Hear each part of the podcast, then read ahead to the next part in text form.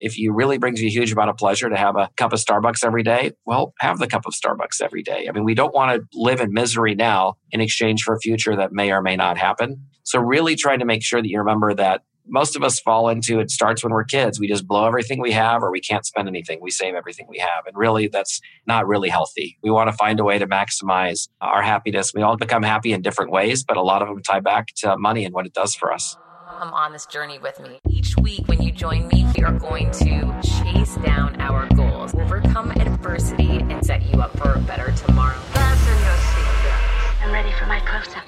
Hi, welcome back. We are here this week with Peter Mallouk. Get ready for it. President and CEO of Creative Planning, a registered investment advisory firm that manages over 50 B billion dollars in assets and serves clients in all 50 states. Peter has been featured in Worth Magazine's Power 100, received the Ernst & Young Entrepreneur of the Year in 2017, and regularly appears on CNBC. But it doesn't stop there. Away from his day job, Peter is chairman of KC Can, an organization of volunteers dedicated to improving the quality of life of children in Kansas City, but has also served on the boards of Pathway to Hope, American Stroke Foundation, St. Michael's Finance Council, Kansas City Hospice. Thank you for being here, Peter. Thanks for having me, Heather. Well, I'm so excited to figure out how an estate lawyer ended up partnering with Tony Robbins. What is that all about? It's got a long and winding road, and I'll abbreviate it for your listeners. But basically, I went from being an estate attorney for other advisors, learned a lot about the industry, got onto the wealth management side. And the idea was not just to manage money, but to manage money and do tax and legal and planning and all of those things in one place to really be a family office for all. Our favorite headline in the history of creative planning was when Barron's did an article on us that said creative planning is a family office for all. That's how we see ourselves as a place where client can make sure all those pieces are talking to each other. We were really ahead of the industry that's in doing all those things. Tony Robbins had written Money Master the Game, which I think to this day is still the top selling book of this uh, century so far on finance. And he had written it because he had a 401k plan somebody had come in named Tom Zgainer and met with them and showed him that he was paying three times as much as he needed to in his 401k plan. They wound up moving their 401k plan to this guy, Tom, who now works at Creative Planning. And uh, it really opened Tony's eyes up. So he called some of his clients, and some of his clients are like Ray Dalio and Tudor Jones, some of the biggest hedge fund managers in the world. And he started to learn from them how the industry works. And from there, he went and talked to Jack Bogle, who was the founder of Vanguard. And he went and talked to Charles Schwab and Alan Greenspan. And he wound up with all these interviews, and his advisor said, you should really turn these interviews into a book. And that's how Money Master the Game formed. All of a sudden, all these people want to know who Tony's advisor were, and they kept going to his advisor. His advisor and I connected, and his advisor started sending those clients to Creative. Tony eventually came over to Creative himself, met everybody, got to know the firm. His advisor joined Creative, Tom Zgainer joined Creative, and then we wrote two books together. One was Unshakable, which did really well, and the other one just came out, The Path.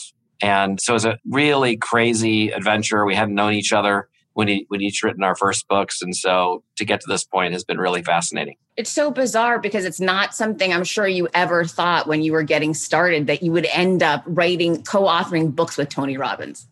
No, I'm also writing one with this Jonathan Clements, who used to write in the Wall Street Journal, who I read growing up. And so it's just fascinating to be writing books with these these two who I had no personal connection with until just a few years ago. Wait, do you actually write? Because to me, thinking of a person that's more into numbers and finance, I don't, in my mind, and, and, correct me if I'm wrong, I don't see that typically as the creative person that dives into writing. How does that work for you? I think you've got it pretty pretty figured out. Normally, the numbers people aren't writers, and I, I think I'm more of a writer than a numbers person, uh, believe it or not. So I do actually write all my newsletters, and I write you know content in my books and all of those things. I don't use a ghostwriter, and I think that ultimately you want to have your, your voice. Now I have you know a lot of editing, I have a lot of people proof it, and I have people help me with research.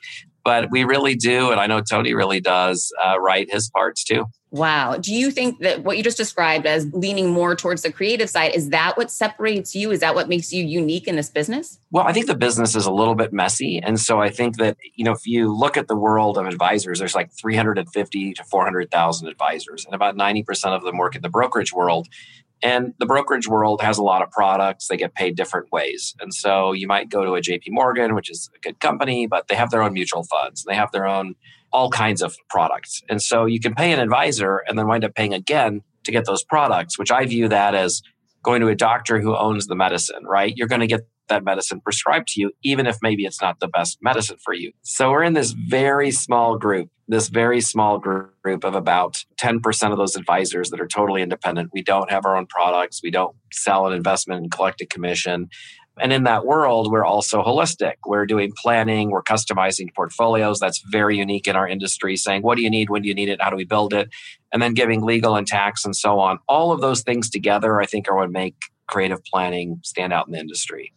Yeah, I love the transparency. And I can't imagine those other companies are able to lead with any level of transparency. Well, I mean, it's, and it's amazing. And it's something that just basically the end consumer doesn't understand. So they haven't demanded anything differently. You know, and I think that they know when they go to an accountant that the accountant's going to act in their best interest. They know when they go to a lawyer that's going to be the case.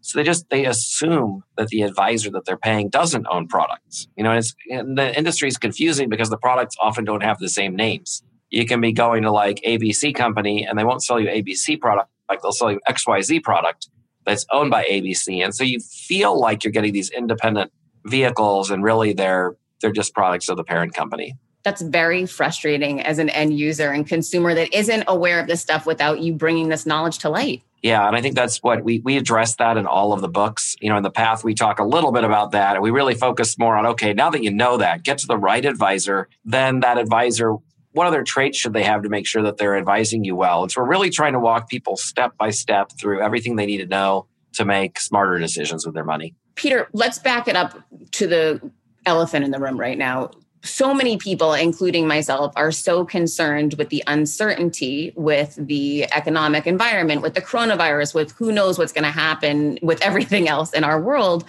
How do people take that leap of faith to say, I should be investing right now instead of I want to hold on to my money to make sure I can pay my bills? I would divide it into two parts. One is if people are have job uncertainty, job insecurity, they're not sure how they're going to keep a roof over their heads month to month, they should not be investing they should have the money set aside in, a, in an account, cash, just ready to go to help them get through things. If someone already has a secure job, or even if it's not secure, they're very marketable and they can pick up a job somewhere else, and or they already have emergency reserves, then that group should not be waiting for things to settle down. Things never settle down. Okay, we just trade one crisis for another.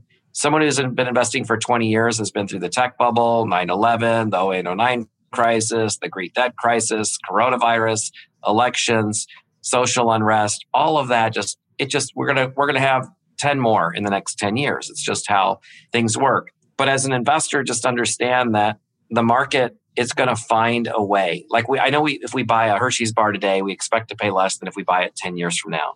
Uh, we know that a can of Coke is going to cost more 10 years from now. A meal at McDonald's will cost more 10 years from now. But we, we're worried if we buy those stocks in McDonald's and Hershey's and Coke that somehow they're not going to be higher 10 years from now. Anything can happen with one company, but the market tends to do what prices do. It tends to have this bias upwards to the right. So there's this myth the market goes up and down. It really goes up with just breaks uh, on the way up. So you take a terrible investor, so unlucky, and they invested the day before the 08 09 crisis. Well, I mean, their money has doubled or tripled or quadrupled already. I mean, it's that hard to lose money the longer that you go. So make sure you're secure. You don't go investing money that you need to get by for the next six months. But if you've got a secure job or you're marketable or you've got cash in the bank, then you should quit trying to figure out when to enter the market and just start entering. Start putting a little bit in every month, be disciplined, and start making progress towards your goals. So you didn't have any type of a knee jerk reaction when you saw Disney lay off thousands of people? No, I mean, I think that you, an investor really should be buying something. You remember that a stock is part of a company. So you're not really, you know, people think it's like a roulette wheel and it's all made made up, but it's really part of a company. The company just has to be public. It happens to be public where you can buy shares. Do I think Disney streaming is going to do better 10 years from now than today? Probably. Do I think people are going to be going to Disney World 10 years from now more than they were you know, today? Probably. And you can go through this with all of Disney's various revenue streams and I'm buying it like I'm a business owner. I think 10 years from now I'm going to I'm going to be rewarded for owning it. Now I could be wrong about one company, which is why it makes sense to own a big, broad, diversified group of companies. Most of them will wind up doing better over the long run. And you really don't look at the month, quarter to quarter, or the year to year. Really look at the very long run. I mean, you really have to go out of your way and be a really negative think, thinker to think that Disney World's going to close their parks for good, right? I mean, one way or another, we're going to go back to complaining about how long the lines are. I'm already seeing clips where their lines are back already. You're seeing people are already visiting the parks. It's shocking. Yeah, I think that no matter what happens with coronavirus or anything else, one way or another, we're going to get through all, all of this. I think people already know that. There's a lot of different paths out of it from it just going on for another year, the absolute worst, longest case scenario, to it weakening, to a, a vaccine, whatever, you know, pick whatever it is.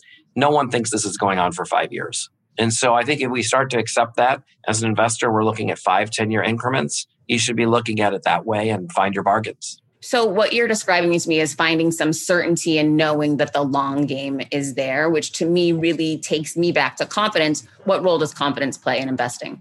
When I started podcasting, an online store was the furthest thing from my mind. Now I'm selling my group coaching on the regular, and it is just so easy, all because I use Shopify.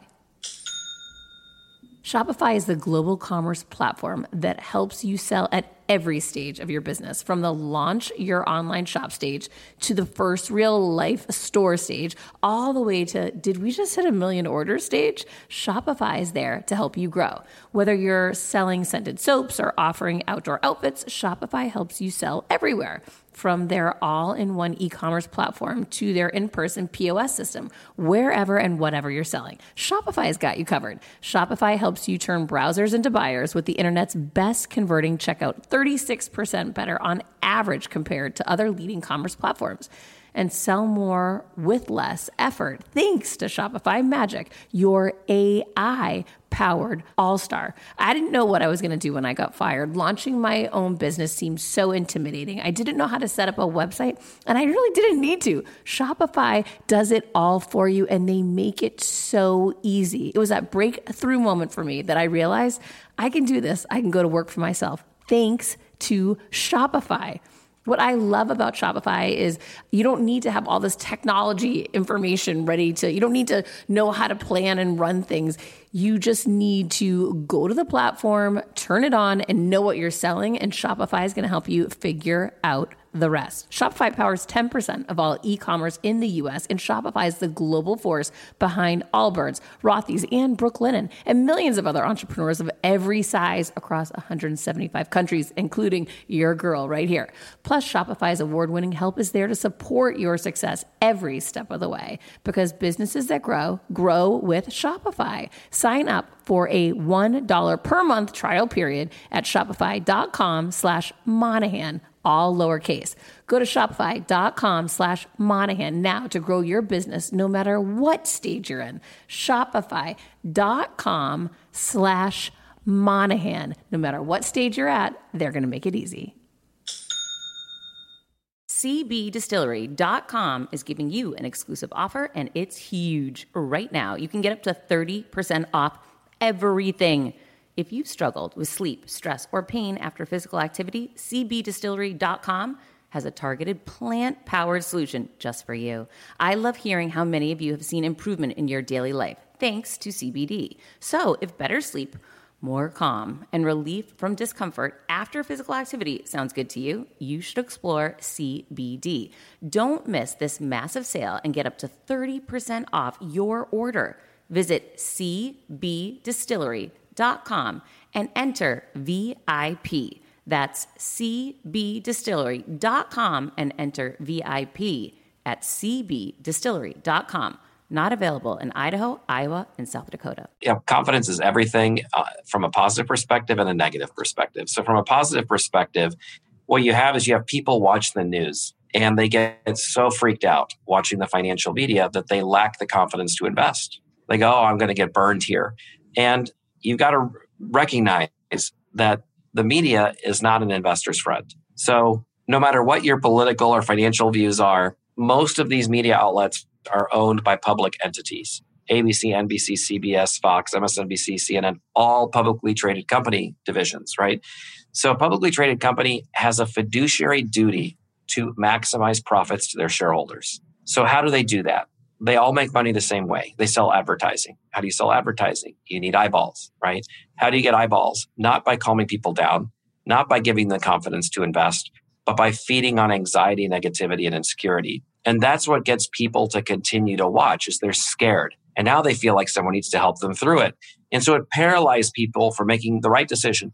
The more people watch those things, the actually the worse they do. It's the opposite of what you would expect. So what you want to do is you want to push out all that noise, focus on the facts of how the market works over the long run, know that a diversified portfolio will work in the long run, start to invest every month, and have the confidence not to be shaken. You need to be unshakable through that next correction, through that next bear market. Know that, hey, there's been 100 corrections, dozens of bear markets. They've all ended the same way. The economy recovers. Every recession has led to an expansion. Every con- contraction has led to an expansion. Every correction has given way to a, bear, a bull market. And every bear market's given way to a bull market every time have that confidence. Don't let anybody shake you from that. On the other end of the spectrum, you have people that are overconfident. There's a lot of research that shows that women are better investors than men. And the reason is that men, if they place a trade and they then it works out well, they seem to think it was due to their brilliance. And then they go start trading more. And the more activity you do, the more it results in underperformance. Whereas women as a group, and everyone's different, but as a group, they tend to be more deliberate about each investment. And so because of that, they don't get overconfident based on a past success.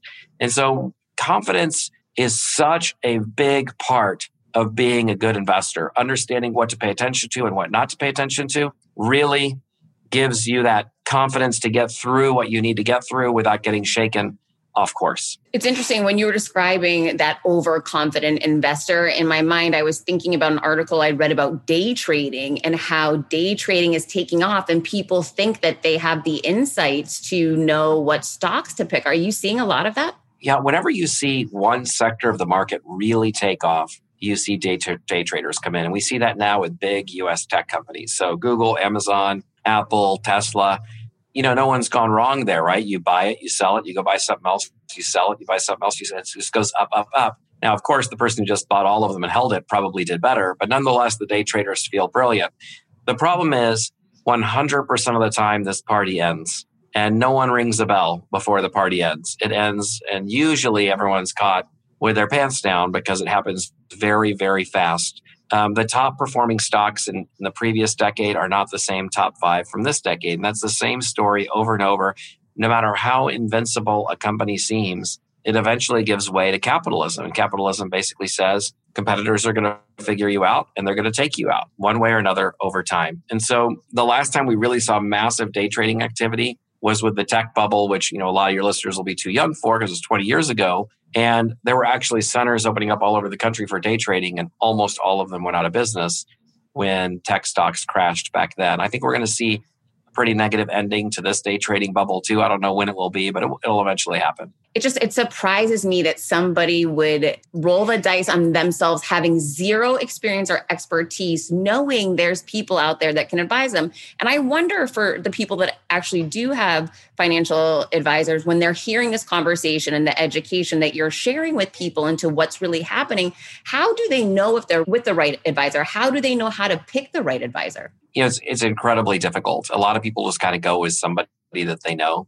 and I think that what people really want to look for is they, they want somebody who's competent, right? So try to find somebody who's gotten a little bit educated in the field that you're in. So most financial companies are not run by financial advisors, and most of the people that give financial advice don't have any credentials or education related to uh, financial planning or financial advice. So I'd say first, look for a company that it's kind of in their DNA to give advice, one where you're dealing with a team that has a certified financial planner giving you planning advice if they're giving you investment advice, it'd be nice if they have CFA designation, uh, legal, there's a law degree, tax, there's the CPA.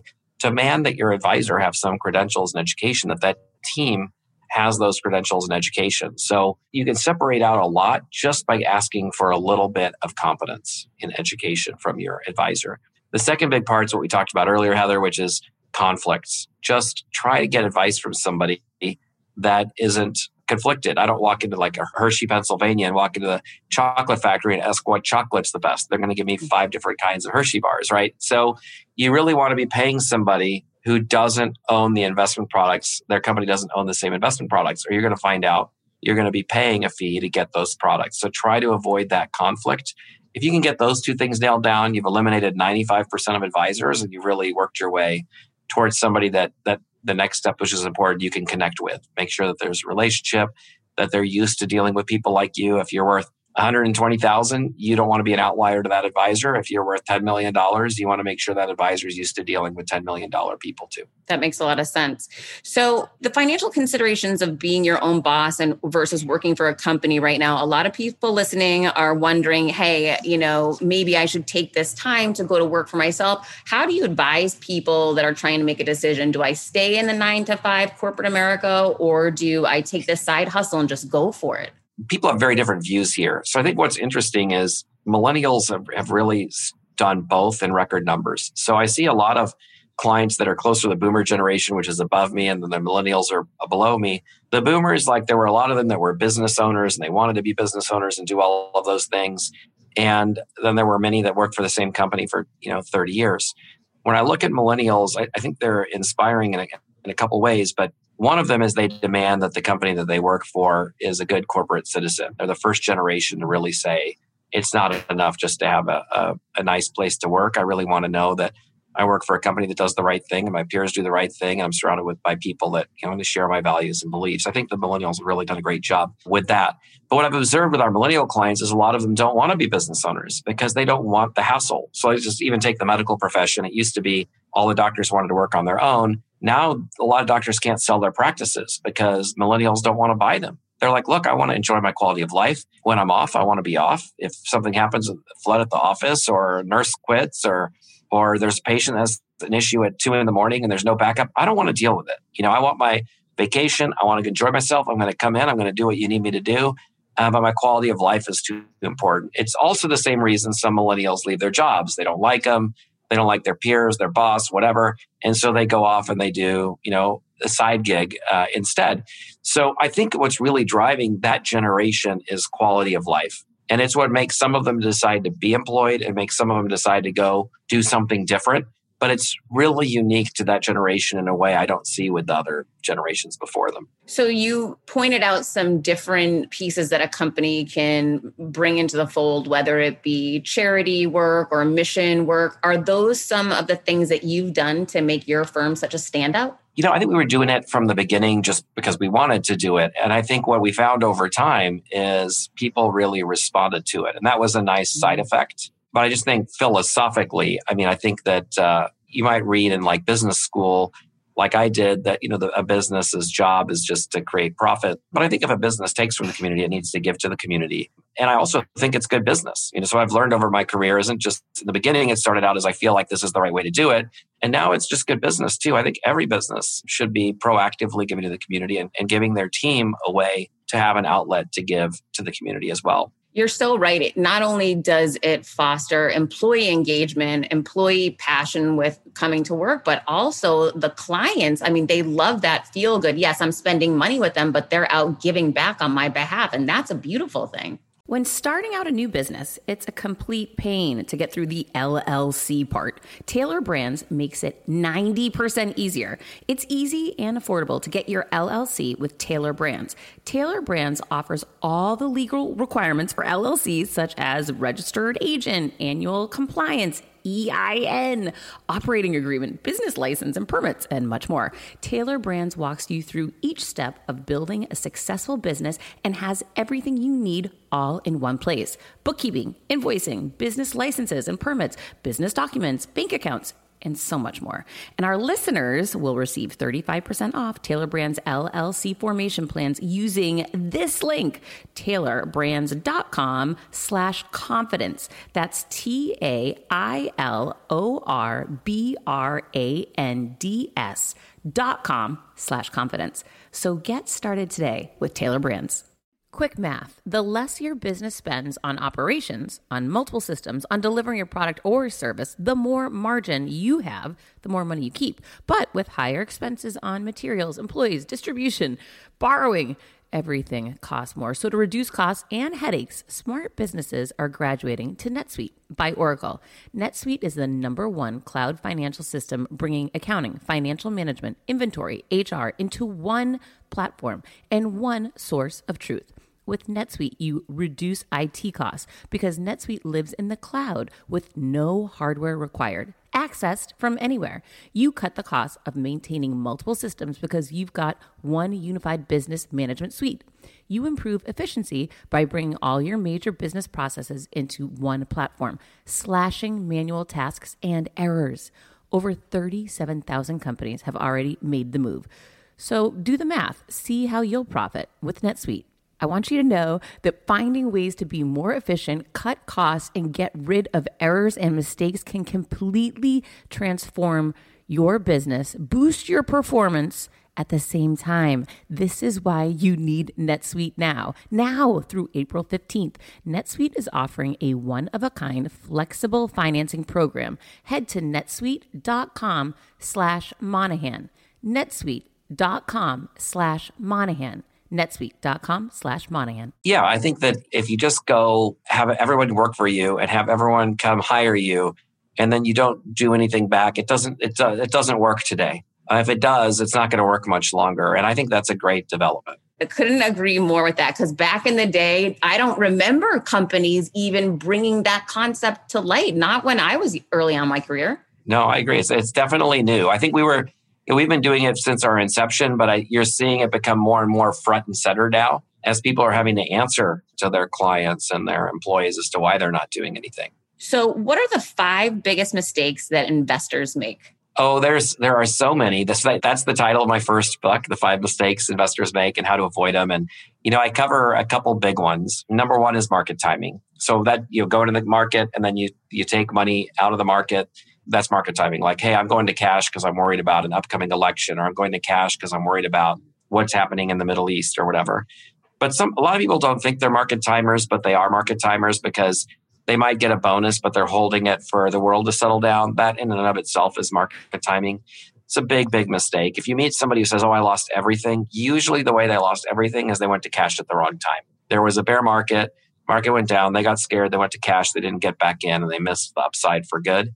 It's very, very dangerous to exit the market or delay contributions to the market. You're almost always going to be on the losing side of that.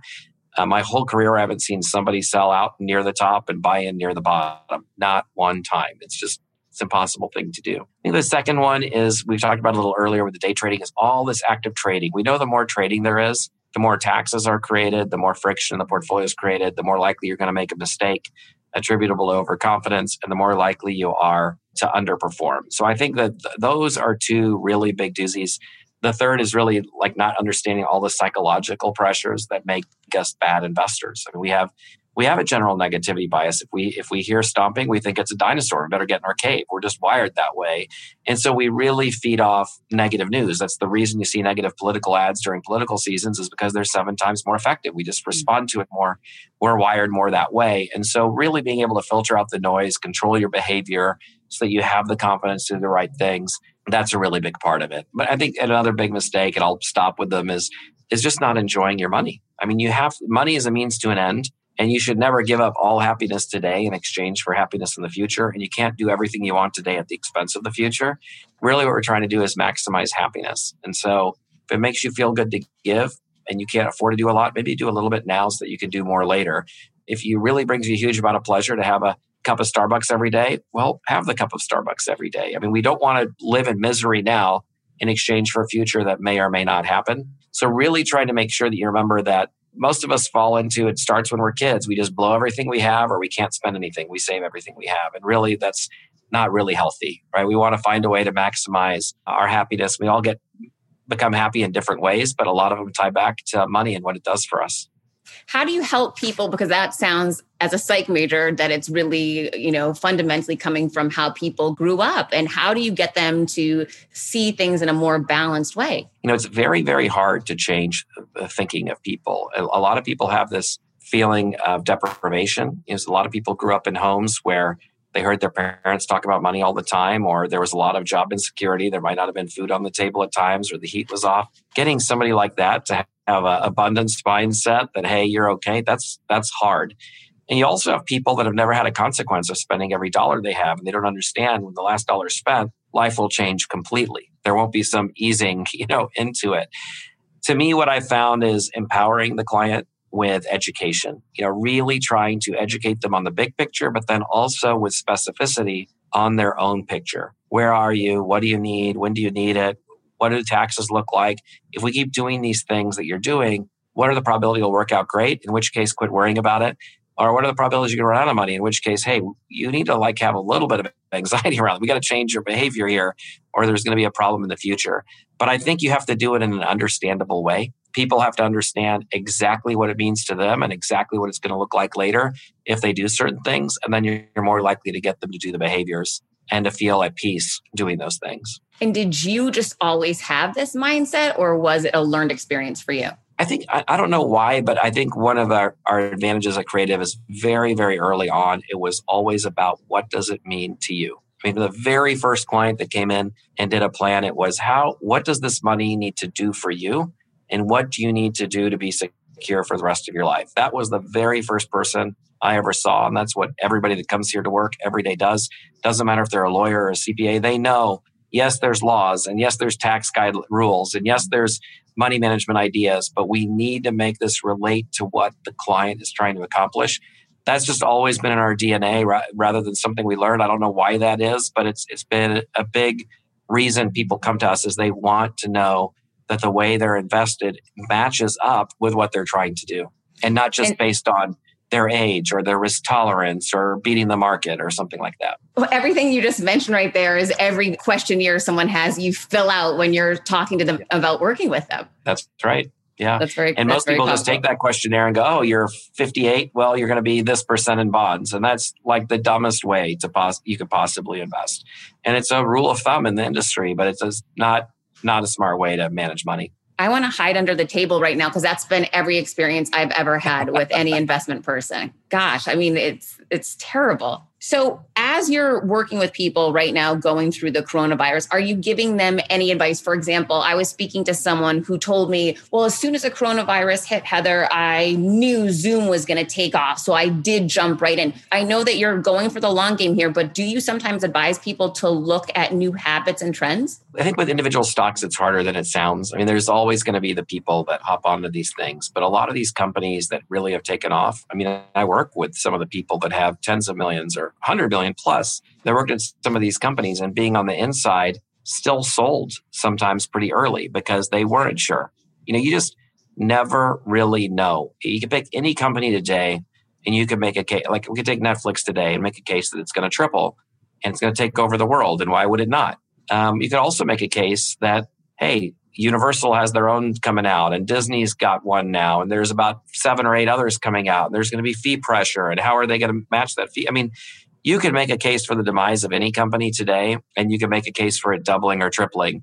And we could do this with Tesla or anything else. In retrospect, is the only way it ever seems obvious. Well, that's frustrating. You're not giving me. I'm I'm looking for like the magic bullet. I mean, I feel like there's got to be one. Yeah, I mean, if there was, there'd be a whole bunch of people not working, right? And so I think that what you find is even Warren Buffett over the last 10, 15 years has underperformed the market. It's hard to do. And here's a person that's been doing it his whole life more successfully than anybody else. And he couldn't do it recently, right? And so I think that there's a lot of research that shows the, the mutual funds that did the best in the last 10 years actually underperform in the next 10. So even the professionals who get paid hundreds of thousands or millions of dollars, sometimes tens of millions of dollars to beat the market and actually pull it off for a decade, as a group are more likely to underperform in the following decade, which tells us that there's a lot of luck involved in outperforming over a shorter period of time in your new book that I want to talk about because it's just it's just come out, you're giving real life examples. What are some of the examples that you want to shine a light on? Well, I think what the path talk talks about really is this this arc of of more than just money management. So, I mean, we talked a lot about today about money management,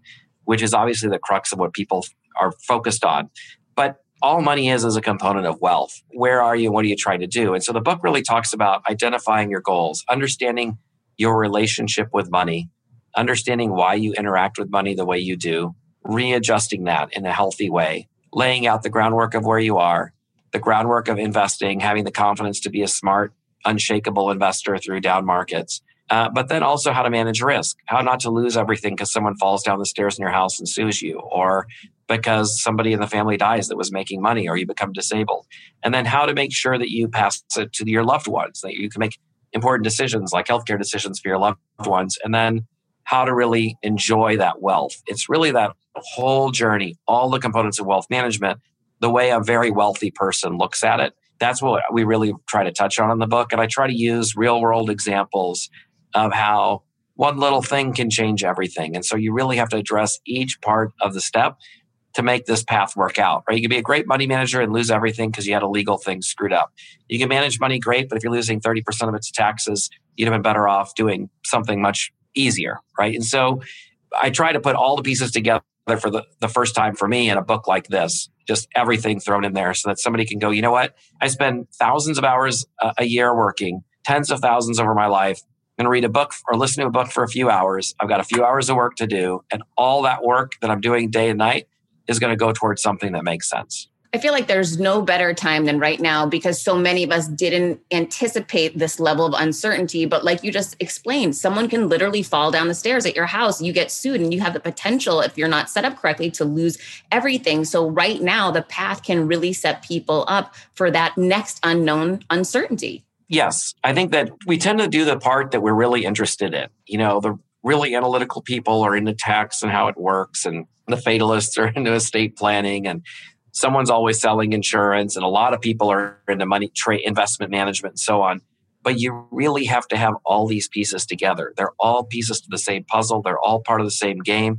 You can't just play the part of the game you want to play. All these pieces go together to be successful. And it's a long journey. You know, most of us going to be doing this for decades. And so you really have to make sure all your bases are covered. And I think we do a good job of that in the path. And where can everybody find the path? So you can find it at any major bookstore. They can go to Amazon or any of the online sellers as well. Follow the path on social. You can follow me on social. I'm on uh, Twitter, LinkedIn, and Facebook. And you can also learn more at creativeplanning.com. Thank you so much, Peter, for sharing some of your knowledge today and for creating such an amazing book with Tony Robbins, which is just such a cool story. So excited for the work that you continue doing and all the help that you're giving back. Thank you. Thank you. Thanks for having me, Heather. Okay, hang tight. We're going to be right back.